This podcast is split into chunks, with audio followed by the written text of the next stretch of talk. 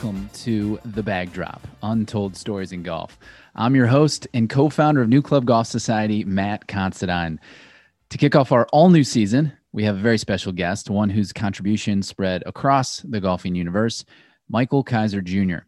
Uh, Michael and I cover a lot of ground on this one, including the Lido project currently underway at Sand Valley, the funding of a new project at the Glenway Golf Course in Madison, Wisconsin, and Michael's development career, uh, the path it took, and his lifelong passion for the outdoors, including uh, some of his conservation efforts at Sand Valley and elsewhere.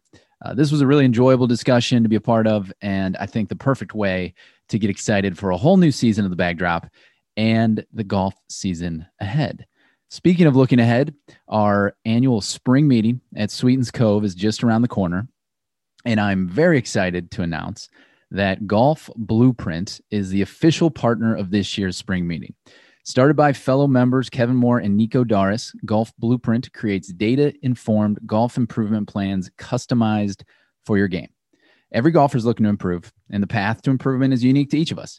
Each golfer has different resources, goals, available time, personalities, and mindsets.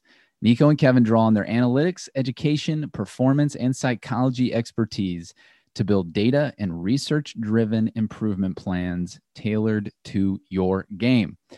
If you're a member of New Club, you can sign up directly for one of the Golf Blueprint packages in the app. Uh, exclusive to our membership, you will receive six Golf Blueprint practice plans delivered monthly at 25% discount compared to that standard price. If you're not a member of New Club, you got to check these guys out. Head over to golfblueprint.com.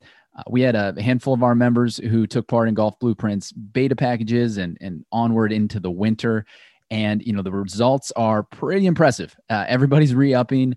Um, it's it's definitely seen gains in the golf game, but I think more impressive is how much fun these practice plans uh, make practice. It doesn't feel like practice; it's just an extension of the game. Really, really fun stuff. So check out Golf Blueprint. Uh, thanks for being official partner in the spring meeting. And without further ado, on to the show with Michael Keiser Jr.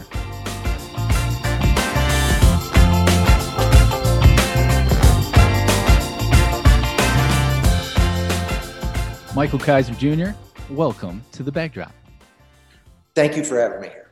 It's good to have you. We're, we're talking on the day that we are releasing our summer medal registration for the Golf Society. So there's a lot of talk uh, of Sand Valley, everything going on there. Um, that's for our summer medal, which is months away. But I do want to talk a little bit about what's going on at Sand Valley right now in the heart of winter. Uh, you guys kind of had a pretty good transformation this going into the off what typically is the off season. T- tell me a little bit about what's what's happening there.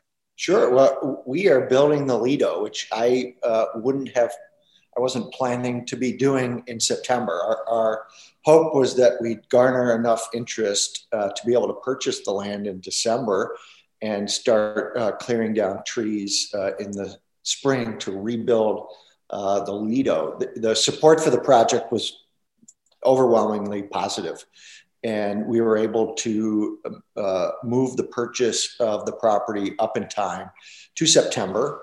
Uh, it's a 900 acre parcel, part of a uh, what we're calling the Lido Conservancy. It's a restoration project, uh, which the golf course sits uh, within. So we moved the purchase up. We started uh, clearing trees and started building the golf course, or at least doing the pre-construction, removing trees, then stumps, then topsoil, and then uh, got into uh, rough grading, which again we hadn't planned on doing, but we had a very mild uh, early winter, and uh, the holes began to take uh, shape. The first hole we finished was, was the channel hole, the famous uh, par five. And then we kept going. And um, last week we had about six greens roughed in the channel, the punch bowl, the Eden, 11, which is double plateau, and the Redan. uh, and then we were hit with this uh, Arctic blast, and things came screeching to a halt on Monday. So we're we're doing some uh, you know tree uh, some stump burning and things like that, but we're so much further ahead than we could have ever dreamed of. Uh, I, I, may have jinxed us a week back when I, I said out loud, you know, we might be able to keep building, you know, all the way through the winter, uh, through the winter. And, um, but what we're, we're, we're ahead of critical pass So uh, we, we feel really lucky to have gotten this much done so early. Yeah, do, having the optimism to get through a Wisconsin winter, still building building golf course the whole way, that'd be impressive. Yeah, it was maybe unfound optimism, but you know, as a developer, you have to be perpetually optimistic. So, so we were with you guys in uh, so October for our Founders Cup, and I remember standing on the driving range, uh, and we could hear dozers, and I remember saying at the time, or somebody in the group uh, just assumed that it was Sedge Valley we were hearing, mm-hmm. But that was not the case. That wasn't the case. That was uh, that was Lido you're you're uh, hearing, just so was, across the street from the resort. Walk us walk me through that decision to um, because uh, I believe it's it's postponed on Sedge Valley. I think that work it's it's that the right yeah. term for it is it's it's in the future. But uh, first, what, what was the decision process to move Lido up? Yeah, so there were two independent decisions. The first was uh, Sedge Valley. We had started pre-construction on it. I want to say last year, but it's now 2018, and we're hoping to get started in the spring. The last piece of our financing uh, was a grant from the town of, of Rome. That was uh, and then and then we hoped um, successful operations from this year at Sand Valley. When COVID happened, none of us knew that golf would have this uh, surge, and you know we had to be conservative and and not knowing you know what, what our future held, we we had to pass on uh, on the grant. So we, we got to the point, and that expired uh, of, at October fifteenth of this year. So by being conservative and postponing it, it actually pushed it down the line several years.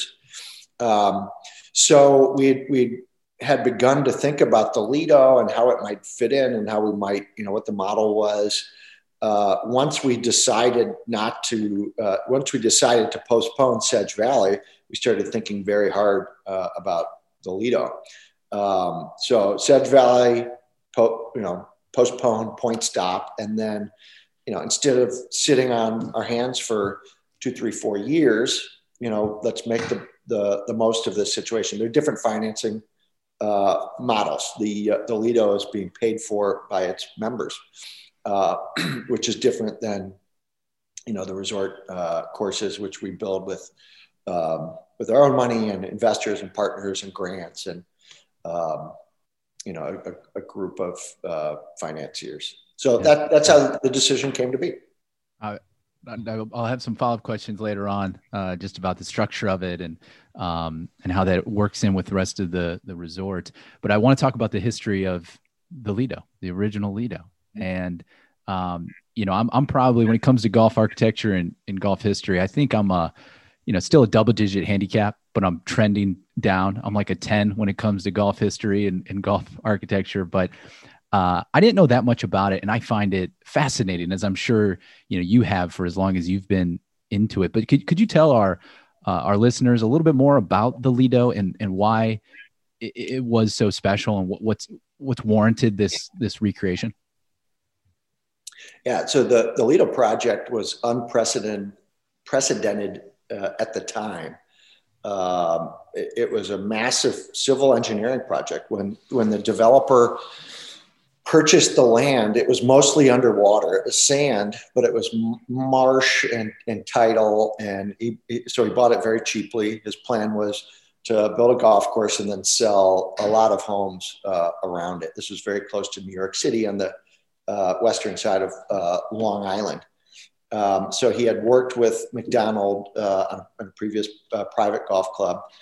And uh, he he laid down the gauntlet of I will, you know, there is no budget. Um, you could spend whatever you like, and you could build your dream golf course. In a sense, he had already started doing that by taking his favorite and what he thought to be the best holes from the United Kingdom, you know, and using them in his routings.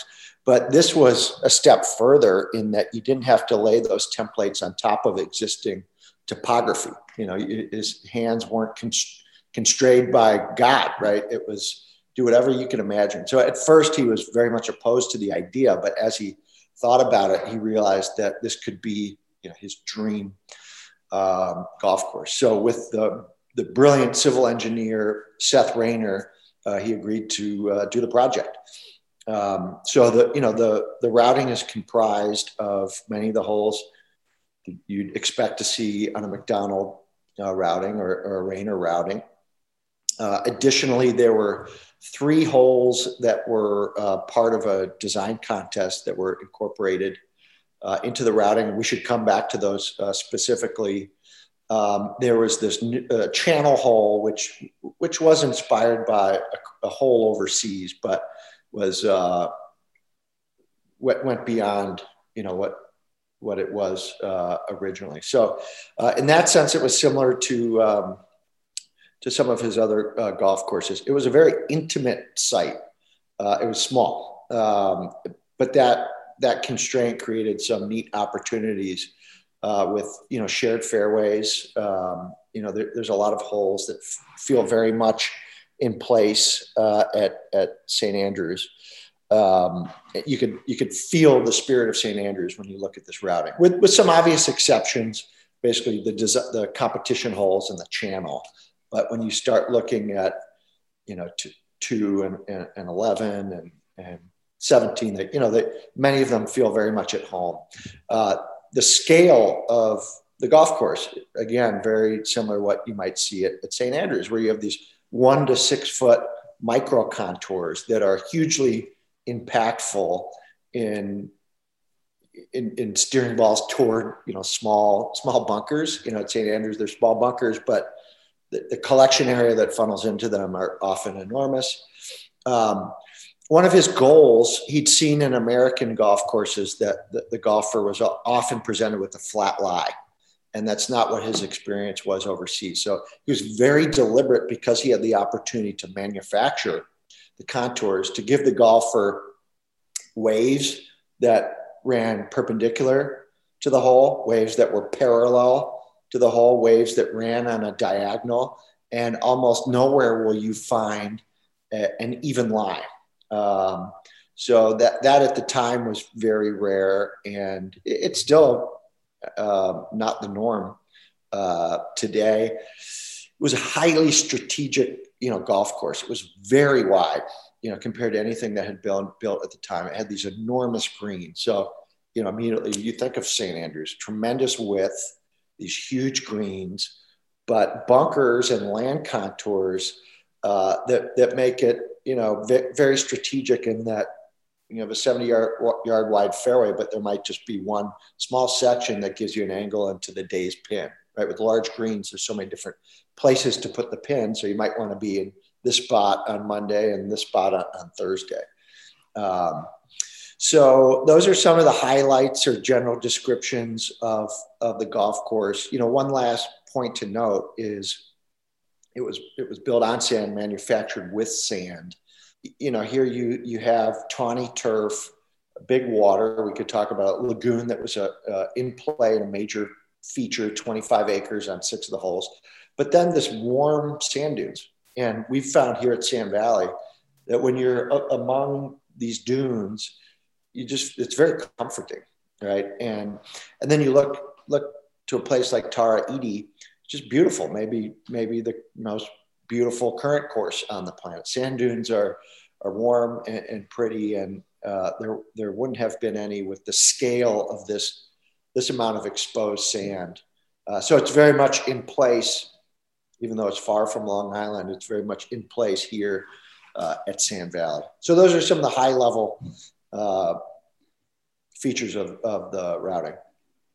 I, I, read somewhere in, in one of the releases that uh, Macdonald was pulling 2 million cubic yards of sand in the original Lido. Do you think Tom has surpassed that before winter hit yet or? No, he hasn't, and he won't. So um, one thing that's important, uh, one thing that Peter Flory, who we could get to, pointed out to me is that, you know, when he did the calculation, he's looking at two million yards, and you look at these features, which are pretty subtle. When you think two million yards, you think of you know these huge, you know, I um, I don't know what Hidden Creek you know is, but it something didn't match, and what he realized was a, a huge amount of that was in getting the site out of out of water, above water, right? That whatever it was, one point X million cubic yards was moving this up. So if you had a flat, perfectly flat site, you know, parking lot made of sand, uh, we should do the calculation. I don't know it, but it would be, I don't know, 100,000, 200,000 max cubic yards, which isn't small, but um, we had a site that was much flatter than Sand Valley, but it had five to 15 foot contours. So take take a piece of um, construction paper and crumple it up, you know, and then flatten it out. Those are sort of the features on our site. Very similar to the features of the Lido, but in different places, right? They don't line, line up. This might be six feet up and this hole is four feet down. That's 10 feet of cut and, and fill. So we have to make this piece of paper, you know, equal to this piece of paper. So uh, in doing that, it, for us, it's a, a lot of uh, earth moving. We'll, we'll, probably move 700, I think the calculation is 750,000 cubic yards um, of sand in order to rebuild the golf course. If it was a perfectly flat site, let's say it was 100 to, I'll, i should find out. It'd be a fun That'd be interesting. Uh, fact to know, but it would be much less you you raised the name Peter Flory, who's a gentleman I know well from the uh, Chicago district. He's a talented golfer himself in his own right, as they say. Um, but talk about his involvement because w- what I find so fascinating about this, and and I look around the golf world, and I'm constantly seeing uh, almost conflicting where technology and tradition are at each other. You know, they're battling it out to see who who will will win. But in this case, it, it was so interesting to me how technology has brought the tradition is making the tradition possible so t- tell us about peter yeah so as you as you pointed out he's a uh, he's a very skilled uh, golfer um, with modern technology but he also has a passion for hickory uh, clubs as you know and is I, I believe a plus handicap he has two handicaps modern technology and Hickory, and I think he's still a plus handicapper scratch with Hickory. He played in an event here uh, at nearby at Lawsonia from the tips this last fall, and you know left missed a couple short putts uh, and shot seven under under par. You know from the tips. So he's that sort of player. He's a really good player. Um, he's a passionate. Um, you know, historian of the game and and is passionate about you know architecture. Uh, so what I, I, I, know he, he found a little more time on his hands. I don't I don't remember. Um, you know, he's still working working full time, but I, I, think you know less of a grind as I understand it. And he became obsessed with with the Lido, and he started uh, piecing together all the information that existed on the original, you know, the historical course, and began trying to piece it back together in this 3D gaming model. Um, and what he did that was so interesting to me is he he uploaded that all into the public domain on Golf Club Atlas, and people started coming out of the woodworks, you know, who, who who were inspired by him and said, you know, I have this piece of information that I've been sitting on, you know, didn't necessarily want to publish it, but I want you to use it to help make your model more accurate. So he became this dumping ground and accumulated, you know, more um, information about uh, the Lido that then e- even past historians have come close to. You know, George Bahto carried the torch of the Lido, you know, for for you know his lifetime, and uh, and was just a, an incredible historian and, and, and writer and um, inspirational Lido on the uh, or leader on the Lido, you know, and, and Peter by using not just the gaming technology, but I think the idea of uploading, you know, to the public is another piece of technology that's overlooked sometimes when telling a story. Um, it also it, it, it also points to his incredible generosity and passion and motives, right? Which again are sometimes overlooked. He didn't see it as proprietary. This is mine. I'm hoarding it, as some people do. He just wanted this. He just wanted to see this thing, and I don't think he ever thought it'd be built, but wanted, I think, be able to play it, you know, accurately uh, on, on this game. So I was introduced to him. I'd seen some of his, you know, renderings on Golf Club Atlas. Um, didn't know anything about him. And I was talking to a mutual friend to tell him that Chris and I were going to move forward with this project. And he reminded me of those renderings, said, I know, Peter, let me introduce you. So I reached out to Peter very meekly. The, the intent was to convince him to share one of his images so that I could use it to market the project. You know, because you describe it to people and some people get it, some people's, you know, eyes roll. But if you if you see it, you know, it's hard not to get excited. So, you know, without blinking, you know, he said, "Of course, I'll, I'll give you anything. I'll give you anything you want. You know, this isn't mine. This is histories of Macdonald's," and um, was overwhelmingly generous uh, in sharing those images, uh, which which helped us tremendously in you know raising excitement for the project. And one thing I didn't know at the time is I, I think his um, you know, the body of data that he collected was a huge part of being able to convince Tom Doak to do the project. So had I, I, when I when we started the project, we hadn't hired Tom yet. And looking back on it without Peter, I don't know if Tom, because he'd been a skeptic, Tom had been a skeptic of this project for a long time. He just didn't think there was enough information to do it accurately and to do it right. And he didn't see the point in, in, in doing if it, if it wasn't a, a restoration similar to other Raynor Macdonald courses that he consults on. So Peter's been a huge part of this in so many ways. He's been amazingly generous, and um, I'm grateful for that. And I'm excited for him to uh, be able to play it with his uh, hickories. I, I think that, that's interesting on Tom, and I listened to Tom on um, a friend Andy Johnson's pod talk about a little bit of of that skepticism on on you know being able to recreate it. Um, and I, and I, I wonder, you know, would most developers have just chalked it up to uh, inspired by, you know, the Lido instead of, you know, you guys, I, will hand it to you, very bold to say, you know, no, no, no, we are recreating the, a masterpiece. T- yeah. Tell me about that. Was there discussion to say, you know, maybe we go the old Macdonald route and just say it's it's uh, a, a, tribute, it's an inspiration. How, what was there were you insistent on saying no we're, we're going to fully recreate yeah to me it was only ever uh, a full recreation of, of what existed.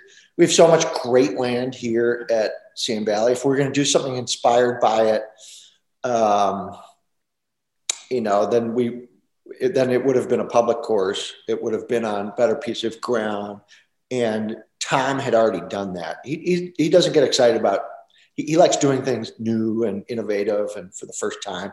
I don't think we, we would have gotten him on board to do it. Um, so no, that just doesn't, I mean, I, people who build courses inspired by Macdonald or by Lido, I think it's awesome. It's nothing but great for the game, game of golf, but it wouldn't be our first move.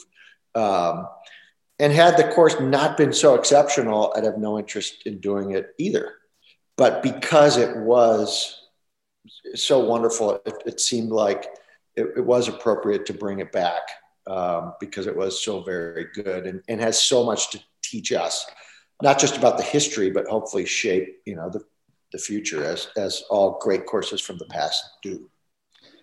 And there's got to be some comfort too, right, in in recreating something that doesn't exist today you know, it's not like it's the old course and people are going to fly over and play the old course and say, well, this was different.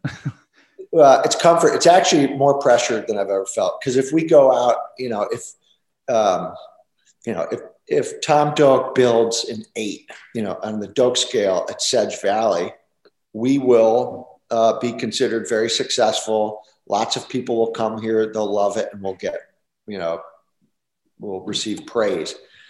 This is it's it's in the historical record of how good it was and how it was compared to its peers. So anything shy of that is a failure so it's a it's a tremendous pressure. And and we put pressure on ourselves in everything we do. We want to do it to the best of our abilities but it's we could you know we could only screw it up. So um, it, it, yeah. it, it, is, it is what it is, but it's got, certainly, certainly keeping us you know, up at night, making sure we're sweating every single detail, you know, looking under every rock, you know, triangulating, you know, talking about it, you know, with each other, challenging each other. Um, you know, it's it's going to be a, a, tremendous amount of, of effort from a lot of people to do it right. Well, it's it's captioned captured the minds and imaginations of a lot of ardent golfers. I know that, and you know that we love to obsess about the details, and it sounds like that's exactly what you guys. Yeah, and Peter and Peter and Tom have, have the right personality for that. You know, I mean, they're both gonna. You know, Peter is certainly obsessed. He spent two thousand dollars, two thousand hours, obsessing over the details, and you know, architect Tom Doak and Tom Doak, you know, has made a career about making the details, you know, uh, perfect. He he and Renaissance Golf and, and his and his team. And just to go back to your last question for a second, the, the reason Chris and I hired Tom was when I called him to ask him just about his interest in the project. He made it clear that he would only do it um, if it if it was a Charles Blair Macdonald golf course that he's consulting on to rebuild. He didn't want to build a Tom Doak, you know, and that resonated with us because that's you know, people who had talked about rebuilding it in the past had talked about. I'll, I'll give you a couple examples. You know, can you improve holes and can you change holes? So um, there are holes. The Alps hole, for example, is a fabulous hole here. The Alps at National is better. So do you try to say this is a very good Alps? It's not the best in the world. Let's try to make it the best in the world. Uh, and you know, and there's two or three examples of that where when you compare it to the other best template um, in my mind, as soon as you alter it, it's not the Lido, and then we completely lose our credibility, and then people start doubting, you know, how good is it? Uh, the other temptation uh, would be there were holes that Macdonald had wanted to build uh, at the end of at the end of the project. They ran out of uh, money and weren't able to build them per his his dream. So the 11th green is this enormous, stunning green, right? It, as as built, it was just fabulous. It, it, and, it's, and it's big. He wanted it to be something like 20,000 square feet, right? So it's tempting to say, let's fulfill his dream and, you know, follow through with some of some of what wasn't able to be built. But again, we lose our credibility. It's not the Lido anymore. And the whole thing unravels. So um, that I, I've been a part of the Lido conversation for 20 years out of proximity to my, to my dad and, and, hearing him talk about it the meetings we had with various architects and historians on it. Um, and in hearing, you know, the other people talk about it, I, I think, I think there's just a little too much talk about tweaking it, improving it, you know, and, and I've always felt this is, this just has to be a strict restoration. My brother agreed and, and Tom Doak certainly does last question on the Lido before we move on to other other topics. Um, this is the first private club since the Dunes Club for for the family and, and your development group. Uh, tell us a little bit about that structure. Um, you already alluded to financing, uh, which sounds like a big part of it. But what what was uh, what were your thoughts that led to to that decision that this will be um, this will be private? Well, first off, it you know it's in line with everything that we do. It comes from looking back at the game's traditions in the UK and then trying to move that forward, right? I mean, we're not inventing new paradigms in, in golf, or maybe synthesizing them in unique ways and bundling them together in ways that the, the American golfer hasn't seen, you know, yet. But all of our inspiration comes from, you know, the game's past in this country, but even more so overseas. So, you know, what what I saw when I lived in Australia was these, you know, very elite clubs, small clubs, private clubs, welcomed uh, the golfing public at certain times uh, because they were proud, you know, of, of their golf course and they wanted to share it. Right, I'm proud of this. I want to share it. They became ambassadors. You know, they were they felt as though they were custodians of this wonderful asset that would continue on beyond their their lifetime. So when I you know, worked at, at Barnbougle Dunes, I was able to play Kingston Heath and play Royal Melbourne, right? And um, if, if we were to travel to Scotland or, or Ireland, you know, we could, it's not cheap, but you could play Royal County Down, you know? So um, th- that's, again, an interesting, as as many of golf's models are breaking down in this country, one of the things we've seen is the private golf course model um, is um, in, in some markets and some instances it's breaking down, and we thought it would be appropriate to introduce perhaps a new uh, model to the American golfer, where you could have a, a small private club, uh, but at the same time be welcoming uh, to outsiders to see it and to get excited about sharing it. So our, our membership is comprised of people, you know, who are passionate about the history of the game, architecture, and then are excited to share it, right? And they don't want to hoard that. Uh, they want to share it, you know, and, and educate it. You know, it's, I've sat in, you know, the, the bar of a clubhouse at some of these clubs and the members you know they, they just love telling you about you know the club's history and the architecture and that's something that that they really enjoy and um, in some cases you know they'll they'll caddy in the morning caddy for you in the morning and go play um, play golf in the afternoon and i you know in many instances they don't need the money they just love the camaraderie meeting people from you know around the world and sharing their their story so that's always been inspiring you know, to, to us, but, uh, you know, to, to me and, and Chris. And, and we thought this might be a good opportunity to introduce that idea. It's certainly not a shift in where we're going. You know, this is a one off, but um, we think it's worthy uh, and we're excited about it. That's, uh, that's exciting to hear because I think, you know, for those of us that have traveled overseas and have felt what you're talking about, uh, it it does uh, open eyes maybe perhaps to a little bit different than what we might have grown up with uh, on this side of the pond. And a mutual friend of ours, Craig Haltom, actually, he he's the one that I always say um, since we've launched New Club, he gave me the best bit of advice that I've ever got. And he said, you know, when you're trying to make these decisions, go back to the inspiration. You know. Go back to the roots of the game. They yeah. they lasted for thousands of years. Yeah. go go go back to that, and it, it's neat to hear you guys um, do that as well. Yeah, he's right. I mean, it's all like the blueprint exists, right? Um, so I, I, couldn't agree more. Yeah. Uh, you also have been uh, you've been all over the world. You, you mentioned Barnbougle Dunes, which I'll ask you a little bit about. Um, but you've stated, you know, you prefer accessible, affordable golf courses, which uh, you, you've mentioned some that are the private ones that um, allow for guest play. What what are some of the others that stand out in your mind, just that are accessible and, and perhaps even affordable um, that you've so, been to and enjoy? I love this conversation. I, I know uh, I'm gonna I'm gonna miss probably some very obvious ones. So pardon you know, pardon me. Um, for that. I mean, St. Andrews is the greatest example of that. It's certainly accessible. Um, it, you know, if you're willing to, to wait in line, it's affordable. If you live there, it's very affordable.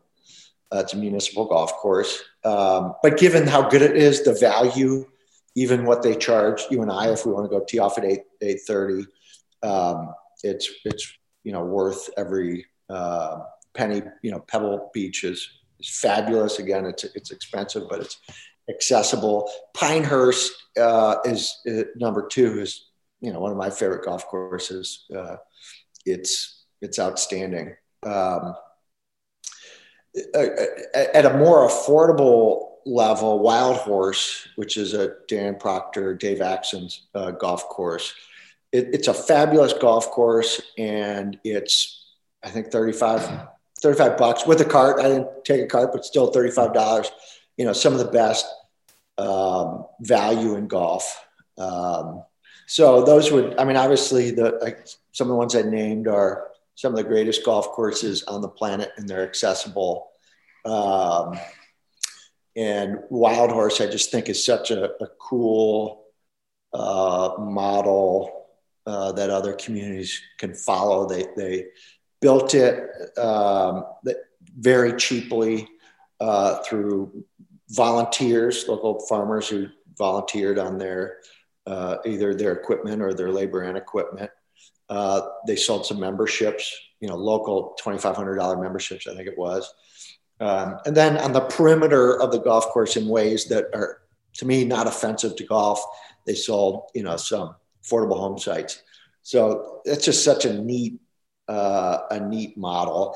Um, I haven't been to Winter Park. I think that is, is, is so neat though, just from, you know, conceptually and my understanding of the architecture, it's accessible. It's also affordable. Goat Hill Park, what John Ashworth has done there, you know, it's just in, incredible how it, you know, the in, environmental components, but also the community, how, how it's, it's become so much more than the golf course there. It's where the community comes together. Um, and that's really neat and inspiring to me uh, Craig Haltom and I are trying to work on a project in the city of Madison that uh, maybe in some ways is a hybrid of you know Winter Park and Goat Hill Park, um, where uh, Craig is designing with Brian, uh, Brian Schneider uh, and Sarah Mess a renovation of a, a nine-hole golf course called Glenway, par 32, uh, four par threes, two short par fours, two long par fours. Uh, and we want to renovate it so that it's you know more interesting architecturally, more inclusive, you know, to a range of abilities uh, and swing speeds, and then brings the community together. And by community, we include non-golfers. Uh, we want this to be a place. If you don't play golf, you're still going to uh, come and gather together and enjoy this beautiful landscape. You know, use the hiking trails. Um, going to do some, we hope if the project's approved, habitat restoration, natural areas. Um, we introduced the concept of, you know, St. Andrews is closed every Sunday. They charge us 400 pounds around, and yet they close it so families can walk, take their dogs, picnic, fly kites, in, enjoy the common ground. Uh, and that's something that's resonated with, with the city that they might do on Sunday afternoons. So, um, again, there's there's lots of great accessible golf courses, but those are a few diff- very different models of uh, quality, accessibility, and affordability that I think are worth uh, noting. Certainly, very neat to hear about that project in Madison because I, I was going to ask you that question. You know, you've you've been to all these places around the world with tremendous grounds for golf, and and I was I was interested if if the municipal or the kind of suburban, you know, normal country club golf that we're all more accustomed to, what still appealed to you or, or still was kind of on, on your radar? Yeah, it's very appealing. Um, it's very appealing to to me and, and, my brother Chris, and we want to give it more attention in, in the future. It will probably be through helping to finance projects and then partner with people who could execute. Um, Glenway is one that my wife and I have offered to finance, and we'll be involved in the execution. But um, you know, my passion is still trying to to build you know the the greatest uh, golf course uh, we can, and we have some really neat projects in the pipeline. So that's going to be my focus. But we we would like to get more involved in you know providing the type of course that more people can play on a more regular basis. You know, these dream golf courses are amazing places to go and be inspired for your annual you know trip. Um, but we also recognize that golf probably needs more places like Winter Park and Goat Hill and Glenway, where you could play twice a week, play fast, play with your grandmother, you know, or your children, um, get around. Um, golf needs more of, of, those, so we want to be a part of the conversation on how that happens. And and there's other people uh, doing that. You know, we talked about three of them, uh, you know, Will, Will Smith and his group in Washington, D.C. are doing amazing work, you know, there. So we, we, we, we want to be part of that conversation. And now that we've experienced some taste of success here at Sand Valley, you know, use our, our platform and those resources to help move the municipal game forward. That, that is very cool to hear. Very exciting. And it directly aligns with that throwback to um, the origins of the game and, and a lot of the the links culture they they have those courses you know and and they're pretty close or next door or in the villages next to those dream golf destinations. Yeah and, the, you know for anybody who's traveled abroad to you know it's worth playing the very best over there because they're so good. But if you have the time it's extremely fun to play some of these more more local uh, courses that fly under the radar. And they might not you know they're not as good across 18 holes, but often they have five or six or seven incredible holes, and then they're just fun. uh, and they're far more affordable. And you get to meet some really interesting people, you know, when, when you play, you know, when you play on them. So on the uh, destination side, um, so I want to get to your, your development career and, and how that has um, kind of the path you've taken. But uh, before that, I, have read elsewhere that you fell in love with golf at Royal Dornoch when you were 15. Yeah. Um, and so in those teen years, you know, um, we're, we're making a pilgrimage there in 2022. So that's, I, that kind of stood out to me of, uh, oh, wow. Okay. I love, I love going places where people had that much of a connection to. Um, what makes Dornoch different for you uh, compared to all the other great courses?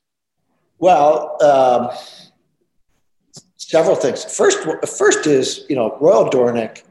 You know, when when people argue, some people think it's it's the greatest golf course on the planet. It's hard to argue with that. It's, it's certainly among the very best.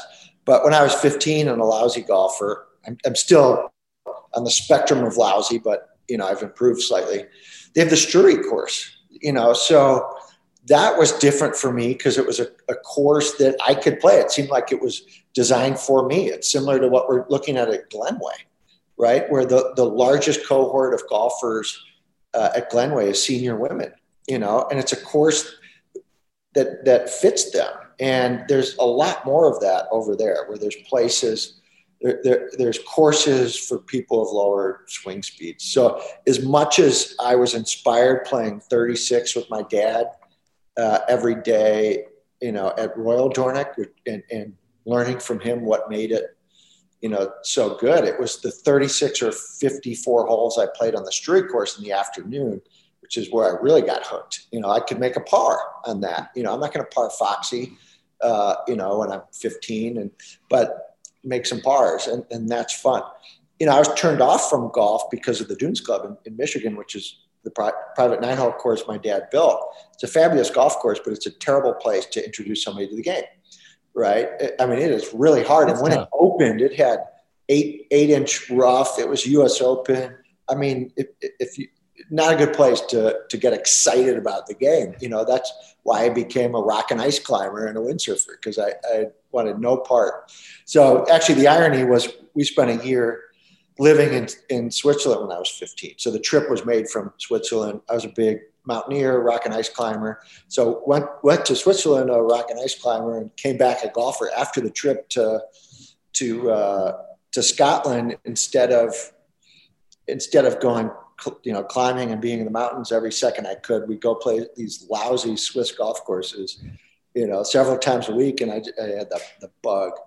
Um, so but there's also the spirit of it, you know, and not to get into the metaphysical, but on that trip, I had what I would describe as a, a transcendental experience where I just went out. It may have been 10 o'clock at, at night, you know, in the summer, you know, near the solstice. And I remember just hitting with a nine iron and and just started, you know, peering these shots. And that boundary between the ball, the ground, and myself you know, began to dissolve, you know, and then after a couple holes, I'm sure I shanked one and it, you know, it shattered, but I, I had that little, you know, glimpse into, you know, uh, you know, that, that side of the game, which I think we all chase, whether or not it's, it's spiritual or, you know, maybe you call it the zone, but it's, it's, it's something that's, you know, very unique about golf. And for me, it's spiritual and, and, uh, you know, I began to learn something about myself by playing the game. And I thought that was pretty, pretty neat. There, there's a lot of people listening that are not in their heads right now. I think, you know, that we've, we've all, once you really get the hook, you, you've experienced a, at least a portion of that, of yeah. that whole, that whole um, spiritual, whatever you want to call it. Uh, that's, that's stay abroad. So I, uh, I picked up a Links magazine the, the other day and I noticed your dad mentioned that you have an interest in developing golf in in Denmark. Uh, that's the first time I heard of it. Any insight there? Yeah, I've an interest. I, you know, I've, I've, there's also you know limited amount of time in a day, right? Unfortunately, we're constrained to 24 hours. So the entire west coast uh, of Denmark, maybe maybe the northern half, is just unbelievably beautiful sand dunes. Um, and I think when a lot of people think of Denmark, they think of you know Finland and, and, Norway and Sweden, and you know picture it up in the Arctic. Denmark is below the south of those, adjacent to Germany. You know the Europe, the, the main you know European body uh, of ground, and it it is pretty uh, similar longitudinally to Scotland. Right, northern Denmark is near northern Scotland, and then southern Denmark near southern Scotland. Uh, the temperature is a little uh, cooler. Um, there are extraordinary dunes there. Um, on the coast, they're, they're very much protected as part of the EU. But once you back off of that buffer, there are amazing dunes that are still high enough that you could look out over, over the water. You know, often the dunes are the front range and then it flattens out, you know, down below. That's the case often, you know, across Scotland. But in Denmark, you have the front range and then the dunes climb in some cases. So uh, it's a neat idea. And, um, you know, I've, I've been uh, chatting uh, with my friend Edwin Roald, who's a golf architect and sort of thought leader in Iceland and in the EU. And he's helped me uh, think through the possibility. Uh, if we ever did anything, it, it, would really it would be with him. Um, but you know, it's one of these far out ideas that you know maybe maybe if we're lucky we get to one day. But you know, for now we're going to stay focused on closer to home. But somebody should do it. Yeah, you know the probably the the government you know should do it. It's great for uh, for tourism and the hospitality business employs a lot of people. You know, these sites are a three and a half hour drive from Hamburg, Germany. Um, certainly, you know, if, if you could string a couple of them uh, together, then it, you know it'd be worth visiting while you're, uh, you know, going to, to, to Scotland. But I think he was having a little fun with that because I sent him some sites. But stranger things have happened. Hey, I, have sent uh, your brother uh, pictures while I've, I've been on uh, random vacations in, in Michigan. So I, I know the dream. yeah, they're yeah, aren't there amazing sites? Uh, last a broad question for you. Um, is there anything to the rumors that Coul Links in Scotland uh, could, you know, that's just north of Dornoch, um, that that could still be a possibility? Uh, we hope so. It's not something we're involved in anymore. Um, our uh, our proposal. Um, our proposal didn't pass, but now a very local, you know, the project had overwhelming local uh, support. And uh, they've continued on and formed a new group and changed some of their strategies. And we're excited for them and, and we're rooting them on. We're not involved, you know, anymore, but it's an incredible coalition of, of people who are passionate about the project who we certainly hope uh, succeed.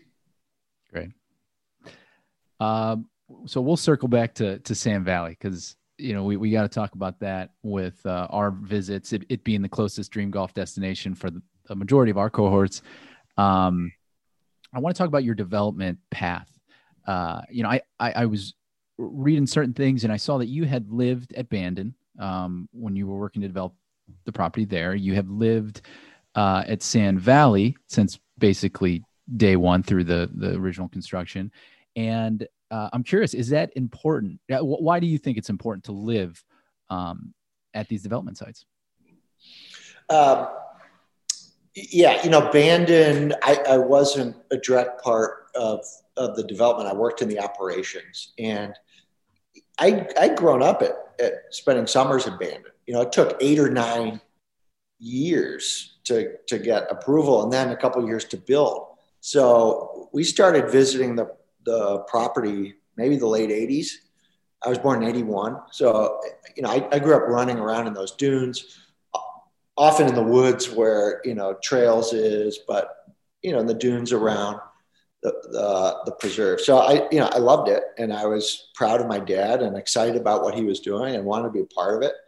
Um, so I moved there and worked um, the summer at Open worked uh, on the agronomy team. Uh, there's a split shift then. So agronomy team in the morning, and I work outdoor services Then I work agronomy in the afternoon. Then I close outdoor services.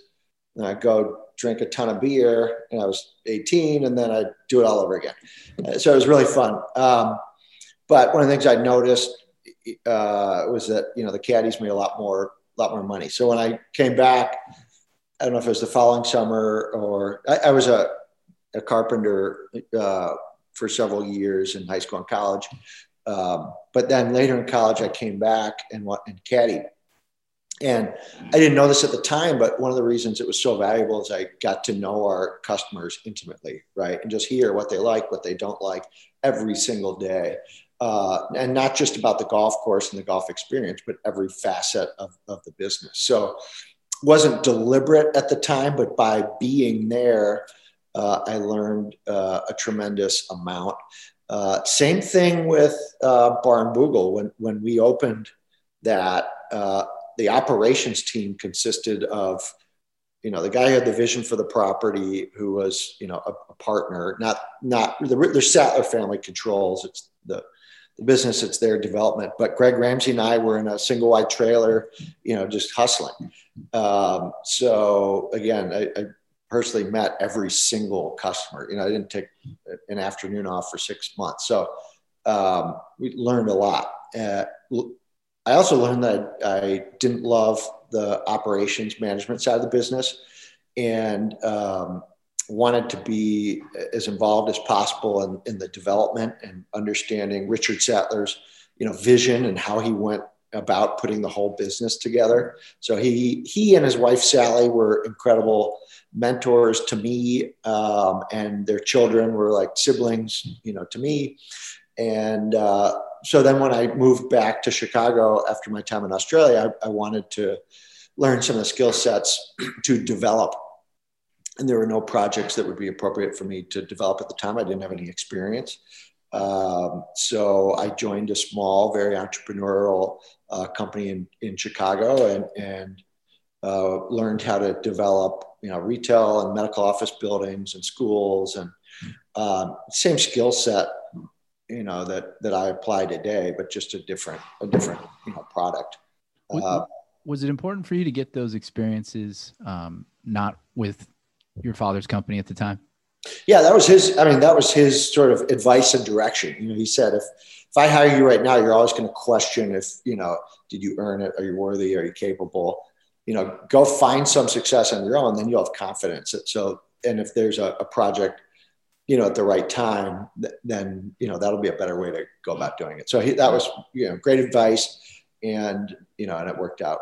You know, worked out well your dad for me is is more of a, a Shivas Irons type of character because I, I read Dream Golf in 2013 or yeah 2013 when my first visit to Bandon and uh, and yeah I just he just um, spoke so much of the game that I was just starting to unravel and uncover you know and and uh, it's always been cool to run into him at different you know I've seen him at the Dunes Club a few times and he just uh, has done so much for the game as you now are are carrying that torch. Yeah. My my question for you um, what's it like working with your dad? And how does your approach differ than his?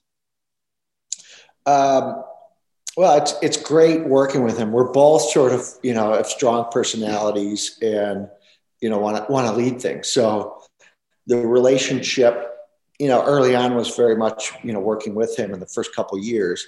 But you know I, I needed my space to sort of to build the business and, and you know and and and he was wonderful to give me that space and just to sort of back off and uh, and let me you know j- just go. Um, it, he's always been and and then shifted into more of a mentor role so after those first you know first year or two it was you know call call me if if you know if you have a question but it wasn't us working together the way christopher and i who's, who's my brother you know worked work together to build the business. So uh, it was nice, but we we both want to drive things and you know build our vision, and those visions to the second part of your question are very much in line. Everything I've learned, not everything, but been hugely molded by and inspired by him. So it's not that they're all that different. It's that we just have the personalities that you know we want to you know drive things forward. So where we're at now is more of a divide and conquer, right? Where it's, you know, Chris and I are, have built this business and are driving Sand Valley forward. He's an incredible mentor who always picks up the phone. The only time he doesn't pick up the phone is 11:20 to 1:30 when he's working out and having lunch, right? Otherwise, he picks up, or if he's on a call, he calls right back. You know, and sometimes it's a couple times a week. Sometimes we don't talk business for several months. Um, he's he's a mentor. Um, and then on the projects that he's building, Coul Links, Vandenberg in California, we're let's say consultants. You know, we're on those trips, but I'm giving him sort of five percent of my time, and it's very clear that Vandenberg is his project. You know, and and I'm there to you know to help and offer a different perspective. But you know, he's building that up just as you know we're building this. We now have some new destinations that you know sites we found, businesses we're putting together. So he's been amazing to let us have that. He didn't you know hold on you know tightly. Sand Valley wouldn't exist if it weren't for him. So he could have clung to clung to that, but he sort of let us let us go and, and do it, and and that's been you know really incredible. There was a uh, Golf Digest article, I think last year, maybe uh, titled "Why the Keiser Method Works," mm-hmm. and uh, it it talked a little bit, a lot more about yourself and Chris and and the approach you guys have taken. Um, I, I'm, I'm curious. It's a great article. I recommend anybody who's interested in this stuff to, to pick it up and read it. But uh, could you describe the Keiser method in five words? No, I certainly no. I'm not that. My dad is great at boiling things down. He's very succinct. I like to ramble, but I'll do my best to describe the the, the Keiser method. And I don't know if this is what was described in that article, but I've been thinking about it recently. And um, let me start. I'll try to I'll try to start with five words, but then let me elaborate. Fair. Uh, the first is uh, collaborative collaboration. Um, connector. Um, let, let, me let me start with those, um, and then see if that leads to to three others. But um, he's an extraordinary uh, collaborator in the sense that he, you know what what what I spend most of my day doing, which I've learned from him, is asking people a lot of questions. I mean, I basically just ask questions all day and then you synthesize that or either consciously or subconsciously and then you come up with the step forward. So um, that's just what i've i didn't realize that until more recently but you know my entire childhood i've just watched him ask everybody around him a million questions. You know if you went into a mcdonald's he started asking people questions you know taxi heat ride asking people questions. He's asking us questions. So, um, curiosity, you know, he has a profound curiosity of how things work. Um, and that leads to a very collaborative um, management style where, you know, I, I, I probably have, you know, 20, 25 people who offer different perspectives on different things. And I spend a lot of time saying, Hey, what do you think about this? Hey, what do you think about that? Um, and then you know weeding out the responses that aren't you know appropriate, and then uh, and then moving forward. So collaborative. Um, the connectivity is you know he's a voracious reader, and he just connects people and ideas together. Um, yeah, I was talking to somebody recently and, and made the comparison, um, and I think I could do this as a proud son, but to Steve Jobs in that you know Steve doesn't, as far as I understand, Steve didn't. Uh, maybe Wozniak did, but he didn't, you know, necessarily invent any new technology that doesn't exist. And Apple doesn't invent a lot of it today, but he synthesizes it in ways that have never been seen before and presented to customers, right? And I think that's that's something my dad's very good at, and we're we're trying to do. It's again, our blueprints in the in the past and on top of that we layer in you know hospitality and friendly pricing and strategies. But it's really just how we synthesize these these things and package them in a way that our our guests um, really enjoy. So that's you know synthesizing curiosity collaborative connector um, you know I, I, think we're starting to zero in on um, you know inquisitive. You just just questions. That's all we're doing. It, you know, the um, the way that translates into what I do is I measure 50 times and cut once, right? That if we were to, I was talking to another developer, you know, is trying to raise a big chunk of money, and you know, Sand Valley we built. Um, my dad brought in founders early on, but then Chris and I have had to figure out how to pay for all of this. Had he handed us the money to build it, we certainly would have failed, right? Um, what's great is, you know, starting small, listening, listening to your customers, growing, you know, growing in this direction, listening to your customers, going in that direction, and then when we plan something, I start off with an idea uh, and then I kick it around and call people, and then it shifts this way, and then we redraw it, and then we kick it around, redraw it. So, so any one plan. Let's say it's the new a new food and beverage, you know, outlet. We're going to build a brewery with fast casual barbecue di- uh, dining. It went through 50 iterations, and so many of our competitors just take a big chunk of money, plan the whole thing on day one, and that's sort of you know why they why they fail. You know, I would I always say if you're going to develop a golf course, start with 18 holes in a shipping container, right? And then and then just open your ears up and start listening to your customers because they'll tell you what they want, and then build it for them. You know, spend time. You asked about living here. Spend a lot of time, and it, it's it's a time suck because you have to do your day job, but then your listening job, talking to customers and hearing what resonates, what they like, what they've experienced elsewhere, which might be appropriate to synthesize into our develop, development here. So all those things we learned from my dad leads to measure 50 times, cut once, and don't go too fast. You know, and don't try to get to the end game too quickly. You know, slow, patient. You know, if we built these developments with private equity, you know, they give us a chunk of money, it's burning a hole in our pocket. They need their returns we're going to fail. You know, it doesn't matter how how good at this we think we are. If that were my dad's model, he'd, he'd fail, right? But he's he's slow, he's steady, he listens, he's patient, and I think that's a good way to do it. So for anybody who wants to build Bandon, start with 18 holes in a shipping container, and then listen. and then listen. Uh, that's that is some uh, sound advice. It's been cool to see that on the other side too, as a as a guest and a um, uh, coming up there since you know you guys opened preview play in 2016.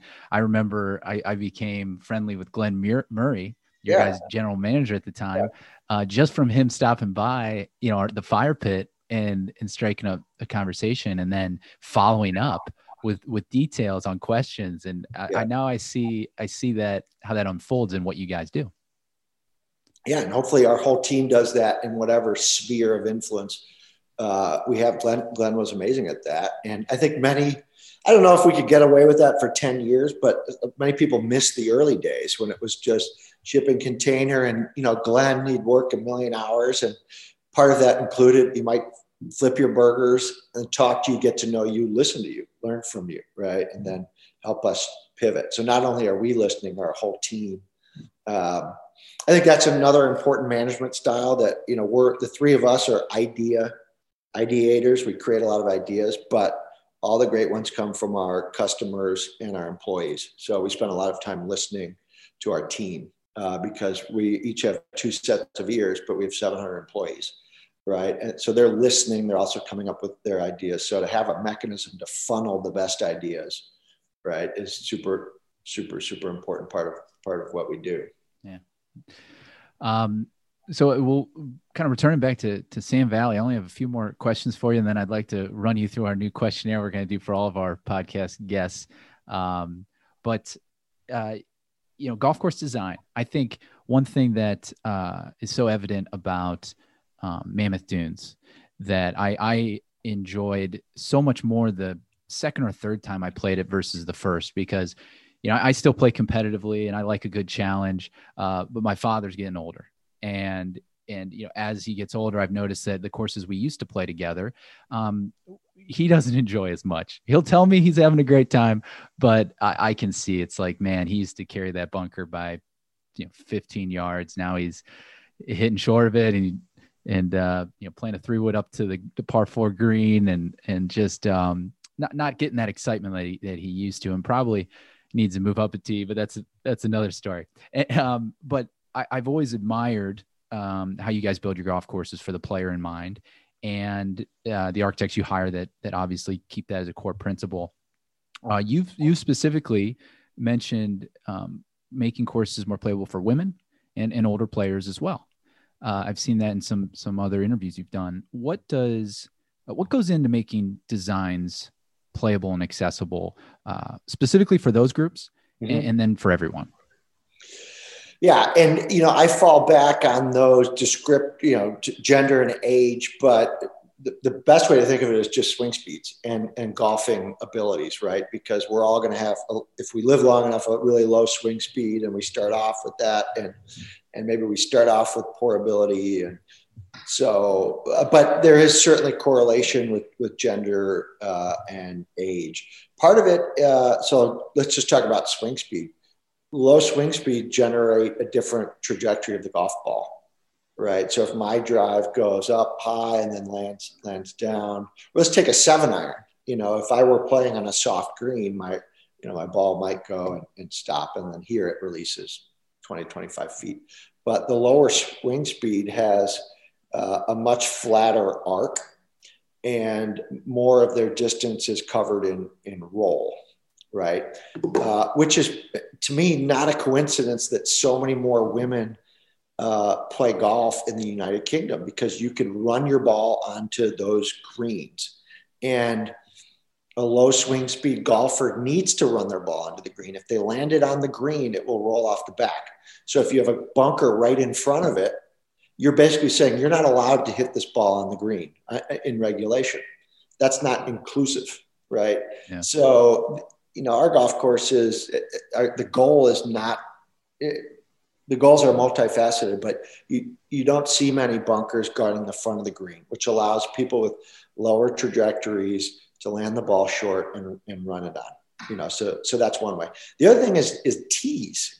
You know, I mean, my wife is, you know, she's a great athlete. She's a new golfer, but has a natural swing. When she cracks it, it goes 160. So one of the things I learned at Bandon when I caddied for women, they'd hit their you know, they, they play a certain tee they expected themselves to play. Uh, they hit driver, then I'd had them the seven or five wood, and they hit, hit that three or four times and then get to the green. If that's how you and I play golf, we'd probably quit, right? Driver, seven wood, seven wood, seven wood, seven wood wedge.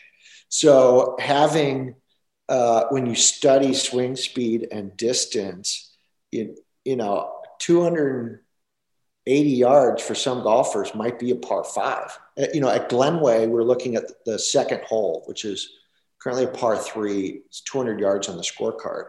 And as we're designing it, one of the questions I asked the group is, you know, what's the par on this? Because we're saying this is an inclusive golf course, but if for the core customer, the, the, the senior woman, that's a par four, right? If she hits her drive 140 and the hole's 200 yards, that's that's not a par three, that's a par four. So let's design this golf hole as a par four, but knowing that you and I are going to play the golf course, we have to make it interesting for people are going to go get there in one as well. The sort of you can put the par aside, is it a par three or par four, but you have to design it recognizing that many of the golf golfers will take two shots to get there. So, um, you know, our our courses are all on windy sites, including Sand Valley. So the bunkering and the strategy um, has to account for the wind coming from different directions at different speeds every every day. So there's a, a new set of things to contend with.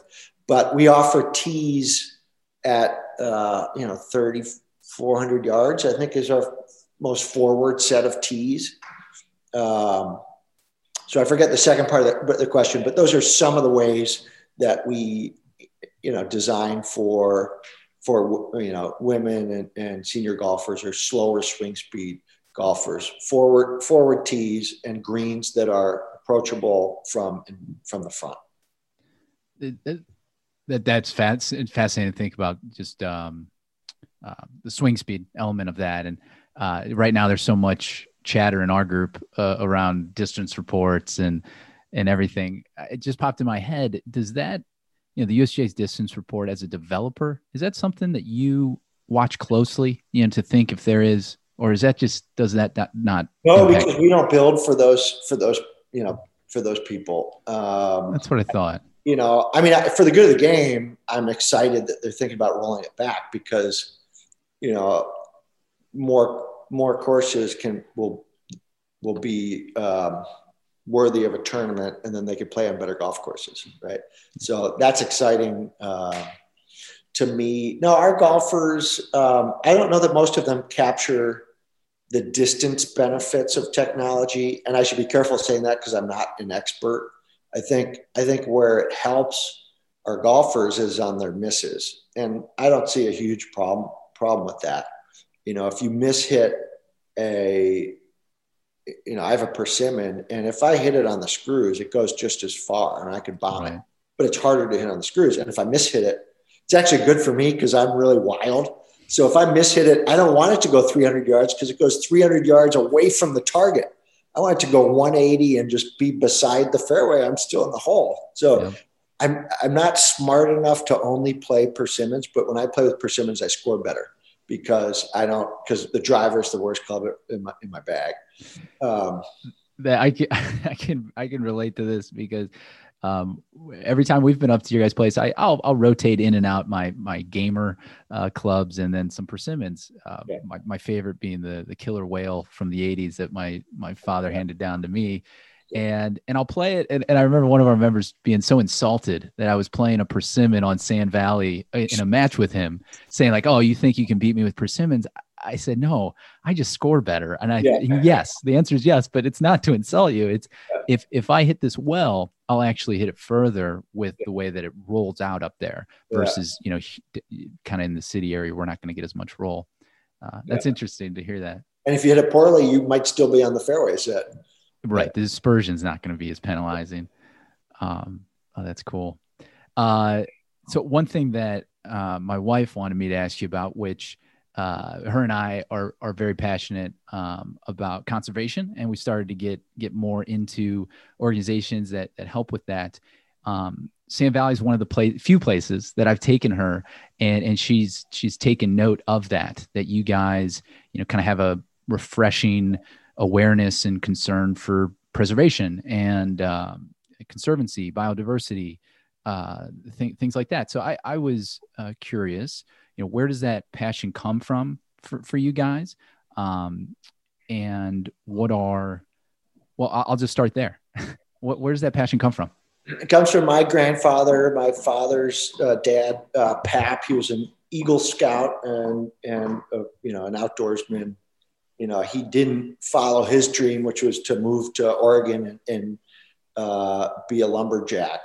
Um, you know, he stayed in, uh, in central New York and, and, uh, you know, he was a dutiful son and that his, his, father, you know, didn't see that future for him, but he had the passion for the outdoors and would take our extended family to the Adirondacks every summer where we you know, hike and canoe every day. So that was our passion for the outdoors, but also the ethic of leave the land better off than you found it, right? Don't just, you know, pick up cigarette butts when you find them. And uh, when I visited my grandfather, my dad, and Pap and I would go into the shed every day and pick our tools for the day, and we'd go out.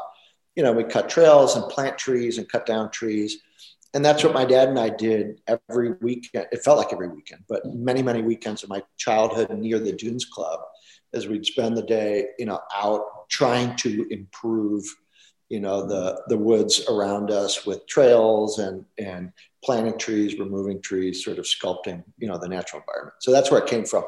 At Sand Valley, uh, it was the Field Museum in Chicago who convinced us that if we restored the native habitat here from agricultural pine plantations. Um, it would create an aesthetic beauty as, as compelling as, you know, perhaps an ocean. Uh, because without an ocean, we had questioned whether or not it made sense to move inland. Every other course my dad had developed was on an ocean. Um, so our motives, you know, were partly altruistic early on, but it was really to create this beautiful view shed for our golfers to enjoy. As soon as we cut down the first red pines, and I remember being out here at now it's Sedge Valley, but two weeks after we cut, you know, the first trees, there's a cacophony of bird sounds, which I hadn't heard the first year on site in the monoculture of red pines. And then these flowers started, you know, sprouting up, and I would get excited and take pictures and you know send them send them to my dad my brother, and we all just became very excited about this reemergence of dormant seed that had laid you know under the ground for 90 years just waiting for light um, so we got excited about it we decided to go well beyond the perimeters of that view shed across our property we're now at about 10,000 acres. Uh, our goal is to build a national park. There's 2 million acres within the Central Sands region, um, which is a, a, particular geological formation of this collection of sand and um, you know we have we have different models to get there and to get to the restoration. Um, my my dad's um, spending a lot more and more of his efforts in in restoration and just made a very generous a gift to the Nature Conservancy. So we're working in partnership with the Nature Conservancy now to help you know rebuild as much as that of that two million acres as we can and to do it in partnership with them because they're such good stewards, you know, of, of the land. So it started, you know, way back, and we've just gotten more and more excited about it as we've seen this habitat come back to life. So it's so important. Uh, I'm a kid that grew up with a national park down the street from me in in Ohio, and uh, my wife as well. And so we we know the importance of you know getting kids in nature, getting families in nature, um, and not just golf, you know. And that's what that's what I always uh, impresses me about Sand Valley is you guys are adding on all these other things that people can do outside.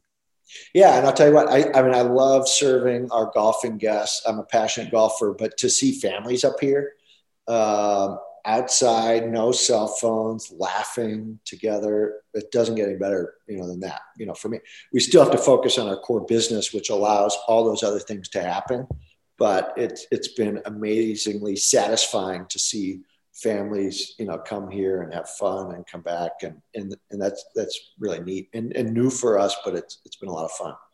Any uh, part of that restoration are there plans for uh, pollinators native pollinators to yeah. come on property?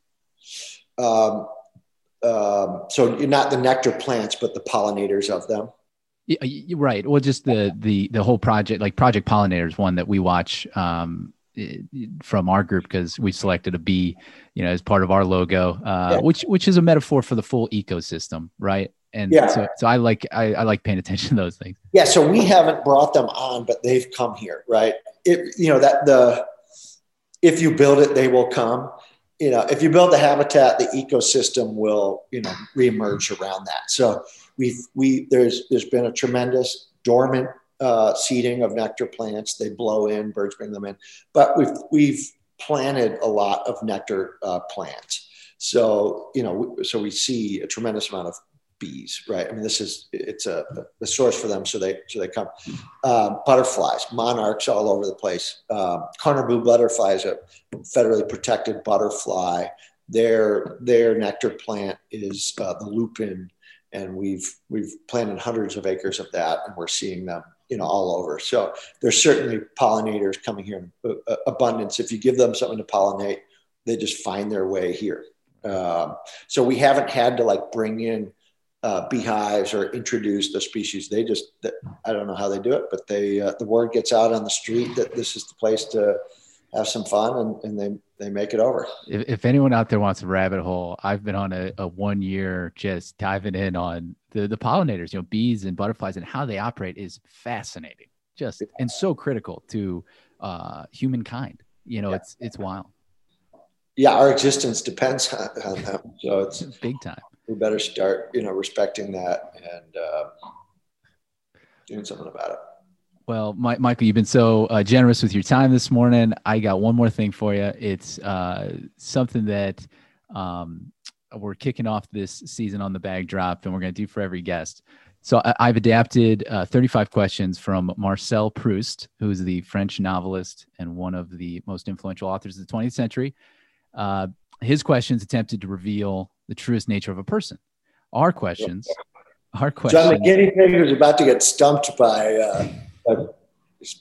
Okay. These are short answer. These should be short answer, I think. But but our questions are, are attempting to reveal kind of the, the soul of the golfer, if you will. I'm calling it the 19th soul. 18 questions to reveal the soul of a golfer. Um, so, Michael, are you ready? I guess so. As ready as I'll ever be. Let's do it. When were you in your golf the happiest? Last time I played. What's the scariest golf shot? Uh, 60 yard bunker shot. What is your go to order at the halfway house? Water. Water.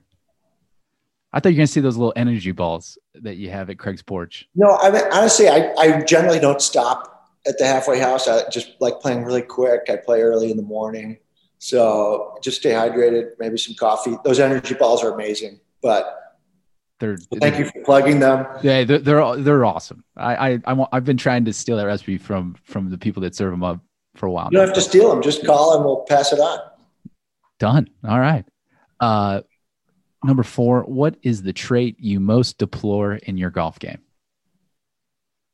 Uh, stubbornness. what is the quality you most look for in a playing partner? Um, integrity. What is the trait you most deplore in other people's golf games? Stubbornness.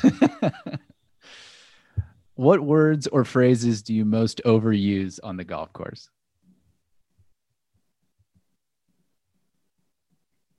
Maybe I say that's good too often. I'm pretty generous with putts. Again, I like playing quickly, so I'd probably say that's good a little too much. That's what that's what I look for in my playing partner that they're generous. Uh, what golfing talent would you most want to have?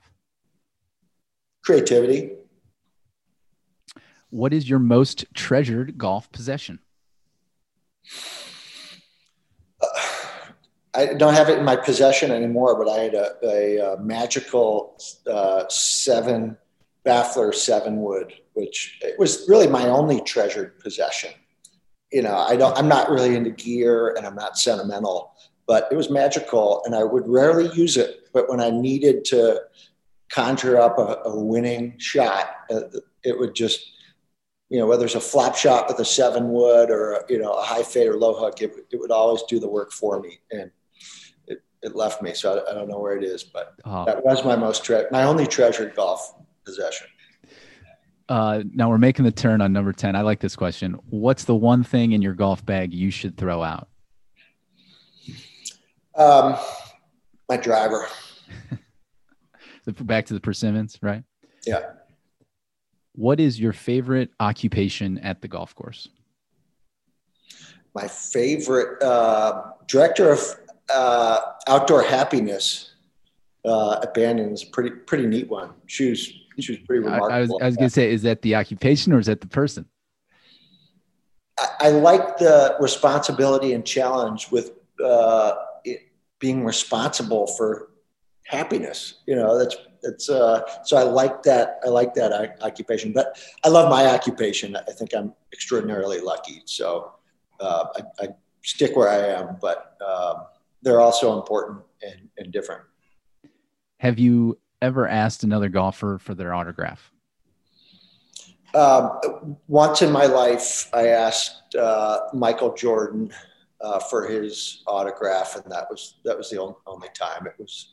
Uh, he, Did you get it? Yeah, I got it. It wasn't a very satisfying moment, so I, I, I moved on. Every time I've ever asked anybody for their autograph, I've actually regretted it immediately when I've done it. I don't know why. It's just you want it, but you you didn't think about going through the process. Yeah. Uh, what historical golf figure do you most relate to?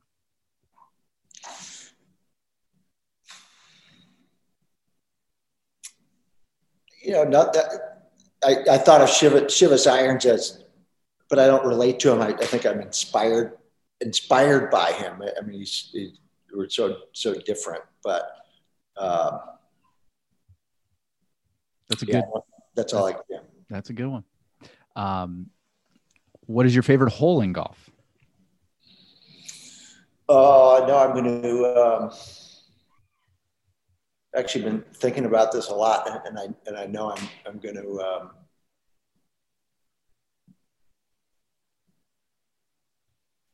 the road hole, road hole at St. Andrews. Very nice. Uh, do you have a least favorite hole in golf? The the long par three. Long. So generally speaking, long par threes are unless it's really long. I like a 280 yard par three, like a three plus.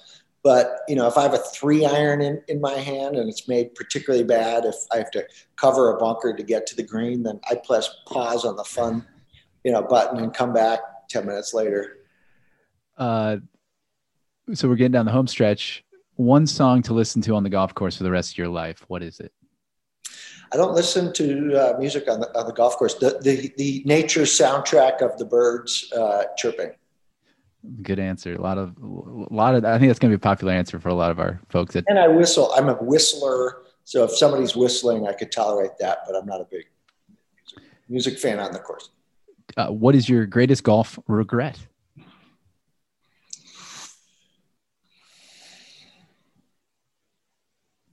I can't say that I, I, I have any regrets. I've seized a lot of great opportunities, and um, I try to say yes to new experiences. So none none come come to mind. I guess you know I, I, I would say you know, and it's tr- maybe true for all of life. You when wisdom is shared, you know, I, I wish I could have absorbed that you know earlier and been more open.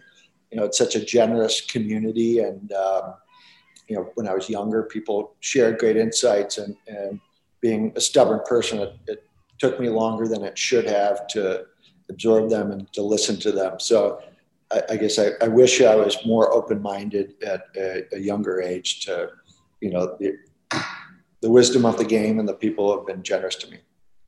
I think a lot of us can relate to that one too as we get older. Uh, and final question, number 18. If you had a motto maybe you do. But if you had a motto, what would it be? Seize the day. Carpe diem. It may be our last. I like or, it. Or leave the campsite better than you found it. One of those two. Two good ones. Two good ones to wrap us up. Well, uh, Michael, this was a pleasure, man. I, I, appreciate having you on the show and walking us through um, all the different exciting things, both at Sand Valley and beyond.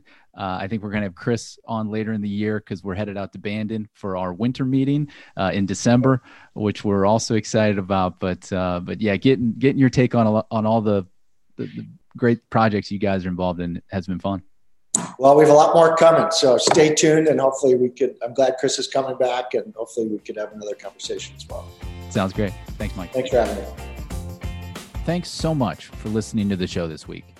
If you are not a subscriber, please do subscribe wherever you listen to your podcast. If you want to follow us on Twitter or Instagram, we're at New Club Golf. This episode was produced by Mark Caldwell with research assistance by Jim Sitar.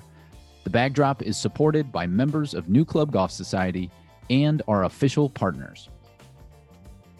Golf Blueprint is the official partner of this year's spring meeting at Sweetens Cove. Started by fellow New Club members Kevin Moore and Nico Darras, Golf Blueprint creates research driven improvement plans tailored to your game. If you are a member of New Club, you can sign up directly in the app for your exclusive Golf Blueprint membership. You will receive six Golf Blueprint practice plans delivered monthly at a 25% discount. If you are not a member of New Club, head over to golfblueprint.com and start your improvement plan today.